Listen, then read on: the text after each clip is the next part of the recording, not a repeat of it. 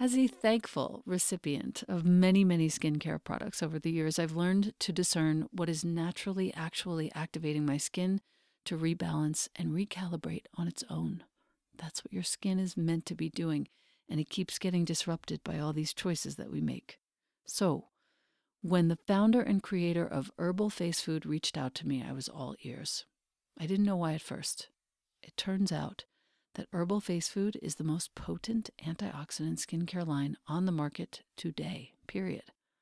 The raw plant ingredients in each of their products are never processed, never manipulated with synthetics or emulsifiers. These anti aging botanicals are combined with the most precious plant concentrates, and they have changed my skin. Here's how I'm going to talk about two of the products the Herbal Face Food serums and the cream. The serums contain powerful phytoenzymes and antioxidants. These are activated and infused into your tissues. They hydrate and increase the resiliency of your skin, and they feel like they're plumping up your face. I use Serum 1 daily. I use Serum 2 when I'm tired and I need extra firming for my skin. And I use the X, which is also known as the Cure, for a small patch of rosacea that flares up every now and again, which you cannot see because of these products. When you feed your skin with herbal face food, you will feel real live ingredients at work. An activating flush, an invigorating tingle, some warmth, all of these are evidence of your skin healing at the cellular level and years of damage reversing. The cream is the most potent moisturizer I've ever tried, and I've tried them all. I live in the high desert. This cream contains 102 of the world's most powerful anti aging botanicals and is also the world's first and only edible SPF with a protection rating of SPF 50 plus. And this is accomplished 100% by plant power. And you can expect intense hydration, soothing for your tired skin. You can expect to see inflammation calmed and rebuilding of elasticity so your complexion looks and feels more smooth, and more radiant. Herbal Face Food is not plant based, it's plant powered. It has the highest rating on the ORAC anti aging scale. ORAC means oxygen radical absorbance capacity. I never knew what that meant before. The highest, over 30 million on that scale. By contrast, vitamin C in skincare rates under 100,000. Herbal Face Food is using all post consumer recycled materials and packaging. They use glass and aluminum, which is super easy to recycle as well. The products and packaging are 99% free of plastics. They contain no ingredients that involve the destruction or harm of any plant, animal, or marine life. These are 100% plants only, these products. These active concentrates are coming from the seeds, the fruits, the leaves, or the flowers of the plants only. These products have been a complete revolution for me. I know that you will love the way your skin looks and feels after using it, even for just a day or two. And the best part is that Herbal Face Food has offered us, you, my community, a code to receive 20% off forever, ever. The code is capital E L E N A 20. Once again, that's my name in all caps, Elena 20, 20. The site is herbalfacefood.com. The code is all caps Elena20. It's not just your first purchase, it's any purchase. You will love these products, and I am so grateful, Herbal Face Food, for the change that you have made in my life. Thank you. Welcome to the Practice You podcast. My name is Elena Brower.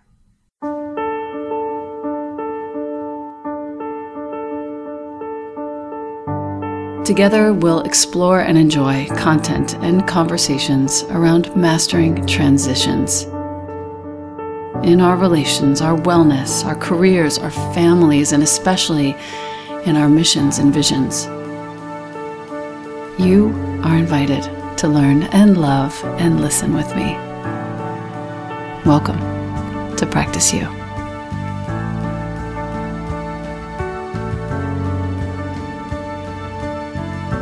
Welcome back to the podcast. I have a colleague of mine for many, many years now with me today. Her name is Beth Lambert.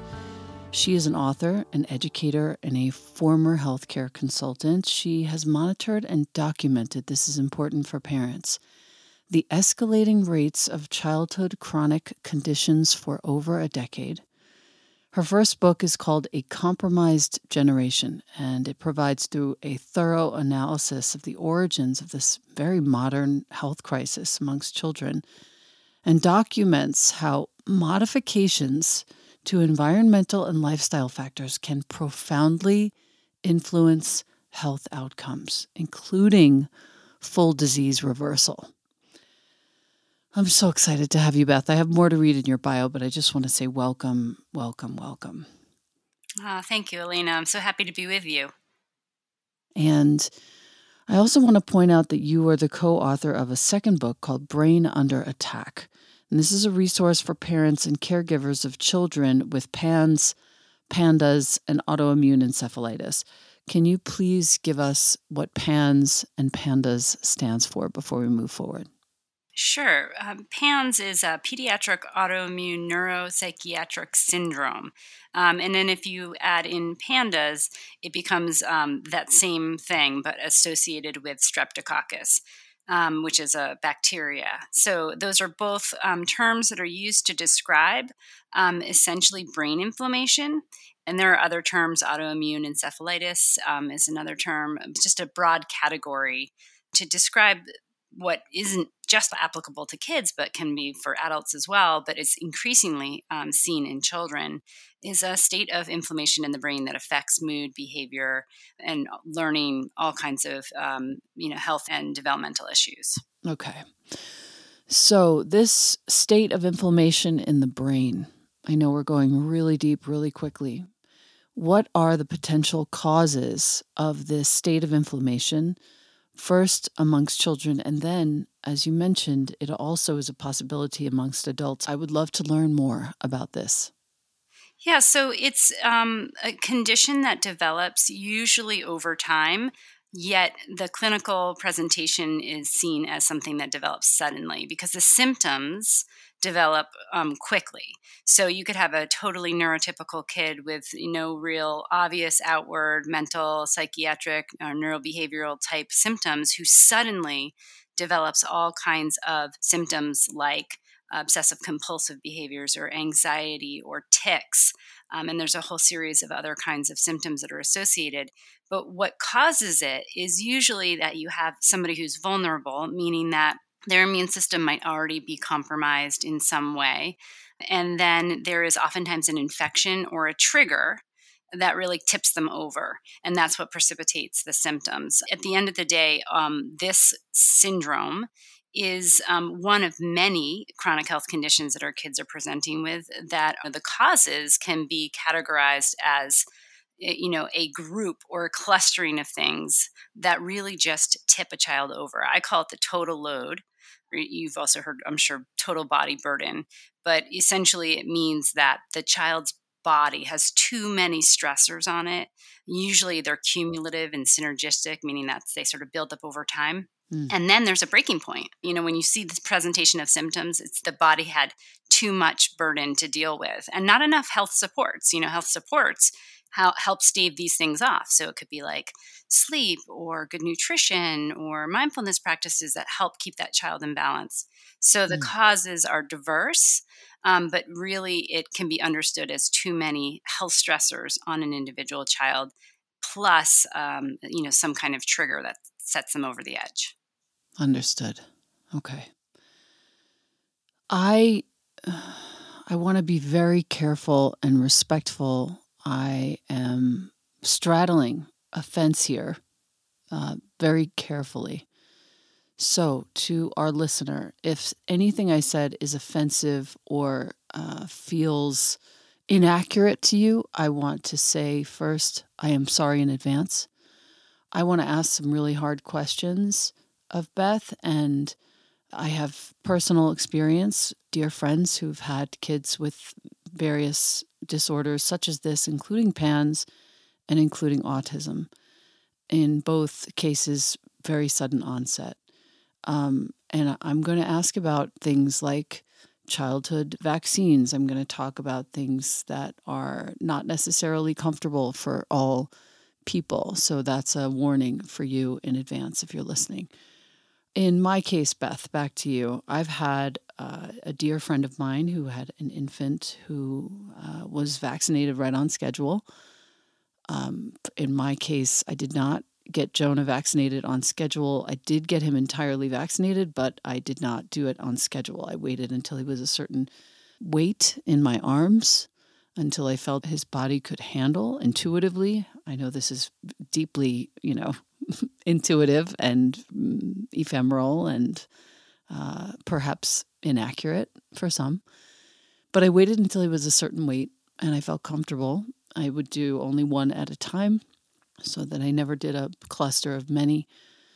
But I watched as this friend of mine who did many, many vaccines uh, all at once, exactly on schedule, her son basically shifted from one day to the next onto the spectrum. Um, and it was scary. It was scary and it was hard to talk about. And it was um, really sudden and it was an infant, you know, basically. And I have always wanted to ask you these questions for all these years. I've been waiting and waiting to talk to you about this. What I want to ask is this Do you feel that the cumulative effect that you've just spoken about has to do with vaccines and other environmental factors? So that's a very complex question um, in a very complex social, political, economic kind of um, environment and context. Yes. So, what I will say is that um, for decades, parents have been reporting that their child had, um, you know, a set of childhood vaccines and then had all of a sudden a regression or suddenly developed new sets of symptoms or what have you. And most times that's you know dismissed as well that's not possible. The whole schedule has been tested, it's safe and effective and you know there's that dynamic almost a tension between what parents' real life experiences are, which I think we should honor, and what the quote unquote science says or what the you know pediatricians were trained to know and understand about childhood vaccinations. And i think that the more research that emerges the more clarity we're getting on this issue. And i myself have been you know watching this for over 10 years and documenting stories of kids who have had those kinds of experiences where they've regressed after childhood vaccines and then I've also been documenting the stories of kids who had chronic health conditions, including autism, but never had any vaccines. So how do you make sense of all of those, you know, very complex data points? And um, what I will say is that we set out many years ago to better understand this phenomenon. So we actually embarked on our own independent research studies um, through something called the Documenting Hope Project, which is a way for us to better understand what is at the root of all these chronic health conditions, like PANS and PANDAS that are sudden onset, or autism that seems to be such a mystery for people, but really the science is beginning to show us what's going on. And so, what we learned through the first study that we've done, which is looking at all the environmental factors that a typical American child might be exposed to on a day to day basis, including the food they're eating, the toxins that are surrounding them, the childhood vaccination schedule, medications, etc. And what we have learned from this validates what we'd sort of known anyway, or suspected, or understood to be the case based on the science that's out there already. And that is that, again, just as I was saying about the total load, that that is the single most important thing about whether a child develops a chronic health condition, a neurobehavioral condition, or not, whether they stay healthy. It has to do with the series of health influencers that were a part of their life, that were a part of their prenatal life, that were a part of their parents' lives. So if right. you think about each child as cumulatively and synergistically experiencing a series of stressors over the course of their very young life, some kids are just more vulnerable than others. And here's a classic example is that you might have a child who um, was born with an altered gut microbiome um, meaning that they had imbalances in the bacteria in the gut which are really really important for immune function. So if you take that child who sort of came into this world with that vulnerability and that child's going to develop ear infections or have a fever or something that precipitates the prescription of antibiotics that wipes out that child's immune system. So if you give that child a whole series of childhood vaccines on schedule, that child's going to have a totally different outcome and not respond well to those vaccines as compared to a child who has um, never had any antibiotics and comes into the world with good, healthy, robust, diverse gut bacteria. Right. So that's I think the the nuance we need to understand here is that each child is individual so just because vaccines may have harmed one child doesn't mean that they're going to harm all children. But they should be evaluated in the way I just described. Is this good for this child right now? And the way you described your own experience with Jonah is you as a parent, which I always think these decisions should be parent led, you as a parent know your child better than anyone else and you have such strong gut maternal instincts to be able to direct the care and love of that child.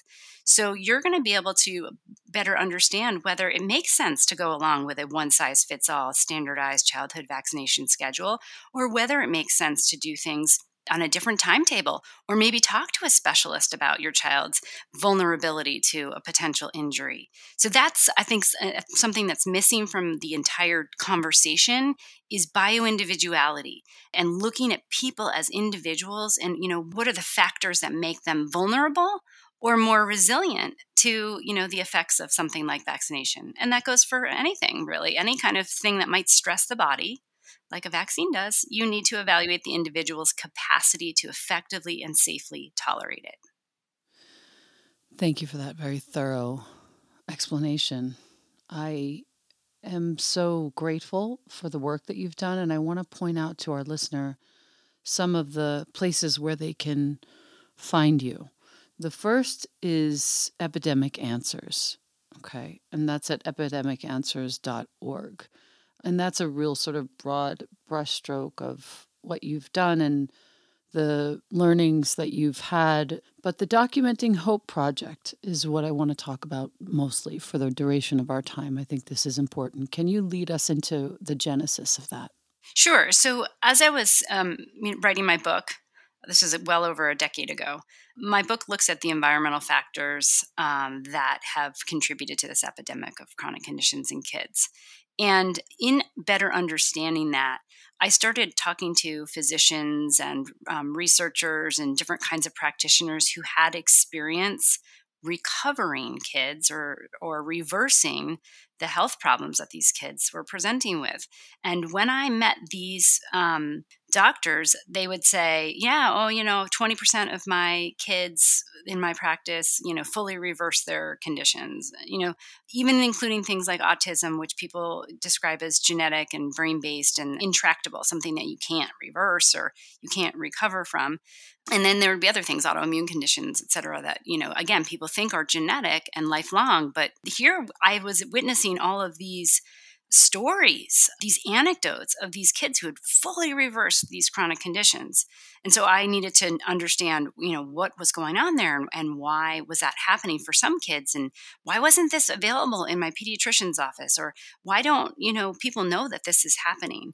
So, we as a team felt that we needed to actually conduct science that looked at how and why this happens, this phenomenon of recovery happens. Because again, it cannot stand in the realm of anecdote if it's possible. If this is something we can actually do for kids, why isn't anyone studying it? Why isn't anyone better understanding what is it going to take to help kids overcome these challenges and return to vibrant health? So we launched a project called Documenting Hope to essentially do the research that nobody else would do. You know, my theory is that no one has done this research because there's no money to be made in it. You know, there's no blockbuster drug at the end of it. If we come out with our research and say, okay, we know what's causing all these chronic health conditions and we know how to fix it, it's not a one silver bullet magic thing that you need to fix it we knew that was the case and we knew that we had to be the ones to do the research. So we set up two research studies that are both IRB approved, and both of them are underway right now. The first study is something that we launched in 2018, and that's the one that looks at all the environmental factors that kids are exposed to and compares them to their health outcomes, diagnoses, and symptoms, et cetera. And we're seeing some amazing results out of that one. And our second study is um, a longitudinal study. And this one is um, actually looking at how does that recovery happen. So we're taking a small group of children who have a chronic health condition, and we are doing everything we can to help them reverse it so that we can document how it happens, why it happens for this child, and what's it going to take to expand this learning and bring it out to other families so they have access. So that was really the impetus is that we wanted to first of all understand again what the factors are that are making our kids sick and second to help understand how to reverse it so that we can make it available for more families. Wow. It's just such a, a daunting, huge, um, multi year scandal. Like, I'm so proud of you. I'm on behalf of so many of the families who are suffering with these sort of uh, undiagnosable, you know, by a regular doctor uh, conditions. I'm really thankful for you. Um, Oh, thank you. I mean, that's yeah. just that you just described why we feel it's important to make this happen is because there are so many families out there that are struggling. And it's not like this has always been there. You know, infectious diseases have long been part of human experience, but the chronic diseases we're seeing in children right now, that's mm. new. That's a function of living in the modern world. And our data from our research is now supporting that. And now we need to help people get out of this mess. So that's really what this is about is we just want to help people who are struggling right now who don't need to be struggling. I have so many different questions to ask you. Um, can you teach me a little bit about the first two books and for whom are those two books ideal? Like if our listeners here with us right now, why would she or he read A Compromised Generation? Why she or he would read A Brain Under Attack? Talk to me about that. So, A Compromised Generation, I wrote that book partly as a kind of wake up call. I wrote it for my pediatrician. I wrote it mm-hmm. for, you know, the, the many doctor friends I have out there who don't see this problem for what it is, sort of a social and cultural phenomenon.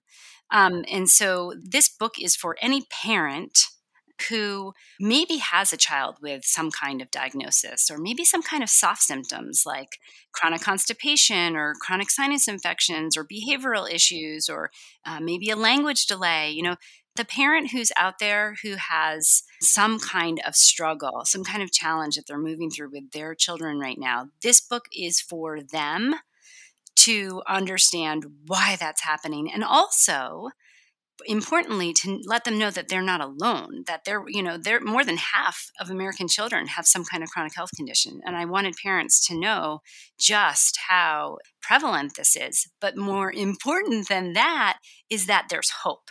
I wrote that book also so that parents and doctors and anyone who's paying attention to this, anyone who cares about kids, um, could see that there's light at the end of the tunnel, that there's hope for disease reversal. So at the back of a compromised generation, there are recovery stories.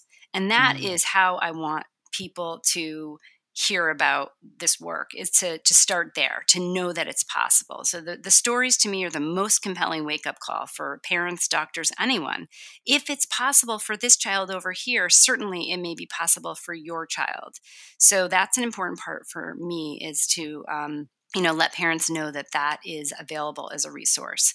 So a compromised generation is for any parent who has an impacted child any parent who has um, a child with soft signs or symptoms even be a grandparent anybody who loves a child really. Mm-hmm, you know mm-hmm. it's a social and cultural wake up call um, with regard to how we're living but also what we can do about it i really wanted it to be very empowering in its message as well my second book, uh, Brain Under Attack, that one was written very specifically for a small subset of parents who are dealing specifically with PANS, PANDAS, or autoimmune encephalitis for their children or their teens or you know even a young adult. This is um, a very complex medical condition extremely challenging for the parents. It's emotionally overwhelming to have a child that has these symptoms because you've heard parents who have um, described it as my child went quote unquote suddenly crazy I mean, Yes. literally, that's how it's described.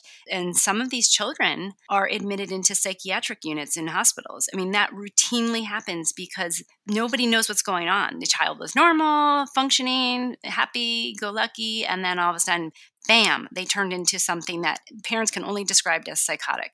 So, this book was written specifically as a resource and a guide for parents who have that kind of situation they're going through. And so we provide, you know, an understanding of what's going on physiologically with their child, why those symptoms develop, but also what to do with it. We have a step-by-step plan about how you dig yourself out of that situation because it's really so so overwhelming. This is extremely helpful to have that clarity on the book projects. And then finally, you had a few other studies um, back when you and I first met many years ago, almost a decade ago. Um, the CHIRP study, the flight study, I would love to hear about what was yielded from those studies. Sure. So the CHIRP study is actually still ongoing. We're still collecting data in that one. But to share some of the preliminary data that we've seen, um, we have, again, surveyed a wide swath of parents who have kids between the ages of 1 and 15 to find out their full medical history, their daily life, uh, their exposures, what they eat, what their sleeping patterns are, you know, um, what their screen time looks like. I mean, if you can imagine it might influence your health positively or negatively, we've asked questions about that in the CHIRP study. And then we correlate that with the health outcomes, so the symptoms and diagnoses, et cetera. You know, the key findings we found right now, number one, is that total load is a real thing. Like we have validated that. So the kids who have the greatest number of stressors um, in our database have the worst or more most complex health outcomes. Um, can we can we i just want to interrupt you for a second. Can we talk about the stressors specifically for the parent who might be listening? Yes absolutely. So stressor is a term that we use in the broadest sense when we're talking about things in and around the child's environment that might be negatively influencing the health. That's a stressor. So that things that could be a stressor include um, antibiotics because we know that they wipe out the immune system. It could be things like EMF, electromagnetic radiation from the devices or Wi Fi. It can include toxic chemicals, so things in like fragrance shampoos or laundry detergents. It could be smelly candle that everyone has that they love at Christmas time or whatever it is. It's a chemical exposure. Um, can be things like sugar in the diet. That's a stressor. Anything that is in the medical literature as a negative health influencer, you know, documented to be such, is flagged as a stressor in our study. There's thousands of them, quite literally thousands of stressors that um, a child may be exposed to in their life.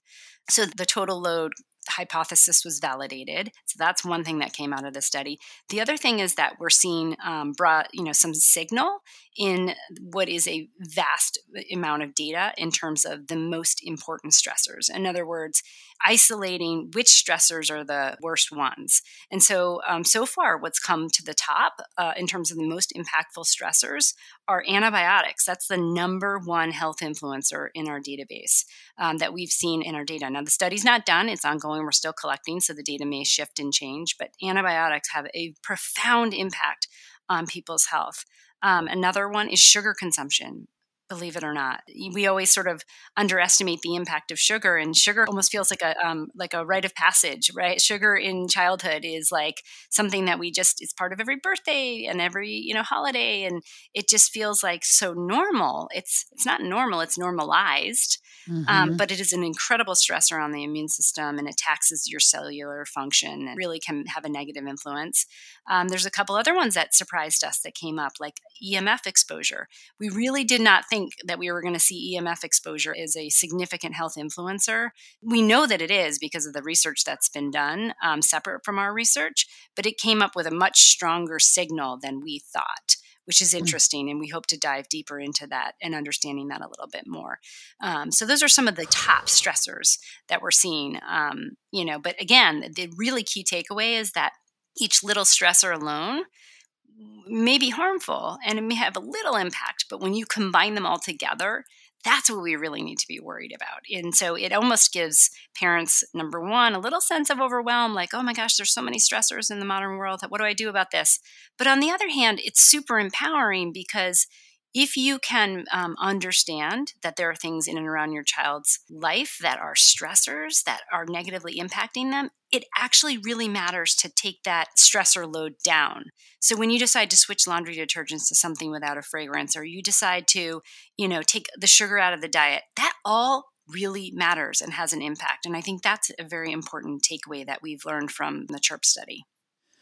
And I would also like to point out to the parent who's listening who like me has had, you know, birthdays with sugar and uh, you know, all kinds of other choices that have been made up until this very moment here together. First of all, have empathy for yourself. Remind yourself how human you are. And now, given this information, begin. You move forward slowly in small steps. You take a little bit of sugar out of the matrix of your household and your routine. And then you put in a little bit more of some sort of lean protein or some kind of green juice or vegetable. And you just very, very slowly and very carefully begin. I love that. I think that's such a beautiful way to advise people. And that is exactly the message that we want coming out of this study because there's so much parents can do, and it doesn't have to be all at once and mm. massive. Yeah. It's these little increments these yeah. little nudges in the right direction really do matter. I've noticed my kid is now a teenager, and um, the best thing that I do is not to force anything, but just to make offers and put things on offer. So he gets to see how he feels after eating X. And I don't speak about it. And then I ask him a question How did you feel after that? Oh, I felt really lethargic or whatever dull, whatever the case may be. And then I'll ask him how he felt after something else that might have been a better choice. So he's the one who makes the observation. I don't dictate. Yeah, I love that. I think that is beautiful. And I think that it's important to remind ourselves that our children are our teachers and we're their teachers. And, and one of the things that we can teach them is just you can lay down a good foundation and we can't necessarily expect them to stick to that foundation of you know whether it's diet or you know teaching them about you know toxins in the environment and staying safe that way or whatever it is but you can put the foundation down there and they're going to go out and they're going to live their lives and you can hope that they come back to that foundation but it's ultimately you know you're a guide and a teacher you're not a controller so it's mm. that um, piece which is sometimes hard for parents to let go of when once they start learning about the things in and around our you know our daily life that might be harmful. But i think like you said it's just about asking the right questions. How do you feel after that? Or what did you think about when you used that? Did that make you feel okay? That's mm-hmm. a great way to guide our kids towards making better choices. Mm-hmm. i appreciate that so much and i thought it might be nice to close on uh, if you have recollection, you may or may not, of one of the kind of reversals, as you say. Such a good word. Do you have a recollection? And maybe you could share with our listener the story. Um, sure. I mean, there's so many stories that I have documented over the years. Um, but one that I'll share, which isn't, um, you know, this is actually something that you can go out and learn more about on your own. You know, if you are interested in hearing more about what happened with this family, there's a book and a series of articles, et cetera, that you could follow. Um, so there is a journalist who wrote for the New York Times a number of years ago named Susannah Meadows. And she had a four year old son, Shepherd, who was diagnosed with rheumatoid arthritis. And this was a very sort of sad story where, you know, one day Shepherd woke up and he just collapsed. You know, he couldn't walk because his joints were so painful and so swollen. Um, and of course, Susannah knocked on every door and did everything she could to try and help her son. And really, all they had was you can put him on methotrexate, which is a chemotherapeutic agent that suppresses the immune system, or other kinds of immunosuppressive pharmaceutical therapies. And, you know, I think she tried that for a little bit and she tried NSAIDs, you know, like ibuprofen for a little while and tried to manage it. But it, her son was just withering away and just looked miserable. And something in her mommy gut, which, by the way, I uh, think is the most beautiful, profound instinct that we have. Mm-hmm. I would uh, mm-hmm. ask every parent to trust that. And it doesn't have to be a mommy gut, it can be a daddy gut. It's a parental instinct. But mm-hmm. she trusted her gut that something was off with this treatment and that there must be a better way. So she knocked on more doors. And eventually, um, what happened is that Susannah learned that her son's rheumatoid arthritis was being triggered and exacerbated and made worse by certain foods he was eating. So, in this case, it was gluten and dairy and some nightshades. So, she tried a diet, um, and it wasn't all overnight. And, you know, she jumped in and did everything. She sort of slowly worked through some testing some diet modifications, but she changed his diet, took the sugar out, um, and, you know, gave him more of a whole foods kind of diet. Started working with um, an integrative physician and um, started learning about how his food sensitivities and food allergies that she didn't know about that were actually causing inflammation and the inflammation was so great that it was precipitating the symptoms of the rheumatoid arthritis. So um, it's a longer journey and story, but the short version is that Shepherd fully reversed his rheumatoid arthritis. I believe he's a teen now, and he doesn't have any symptoms of rheumatoid arthritis anymore. And his mom wrote a fabulous book, which I highly encourage you all to read. It's called The Other Side of Impossible. And in that book, you can read about Shepherd's journey and his reversal of his rheumatoid arthritis, but you can also read about other people like Terry Wahls, who is a professor who um, reversed her MS. So there are all sorts of other stories in that book that you can hear about that are similarly encouraging and inspiring, and um, walk away knowing that recovery or reversal is possible. Um, and we just have a long way to go to get our medical community to the place where that's the standard of care. Thank you so much for that. I want to just give you some recognition um, for your service, for your commitment to these families who are without answers and now finally getting some, um, and for the dedication that you have gone ahead and created uh, Epidemic Answers, which is, by the way, I don't think I mentioned before, a 501c3 nonprofit org dedicated to, in Beth's words, reestablishing vibrant health in our children. I don't think there's any more important effort, and I just want to say a tremendous thank you Oh, thank you, Elena. And I, I, feel like I'm grateful to you for giving me the opportunity to talk about it. Anytime I can get, um, you know, a little bit of someone to pay attention to what's happening with our kids, I know we're going to be heading in the right direction because as soon as people hear about what's happening, most people aren't even aware. People are so um, supportive and kind and want to help. So thank you so much for saying that. Yeah, it's my pleasure. More soon. Um, please don't hesitate Beth, to reach back out when you have more results and more information because we will have you back. I would love to have you back Wonderful. and talk more about this. Thank you. Thank you so much.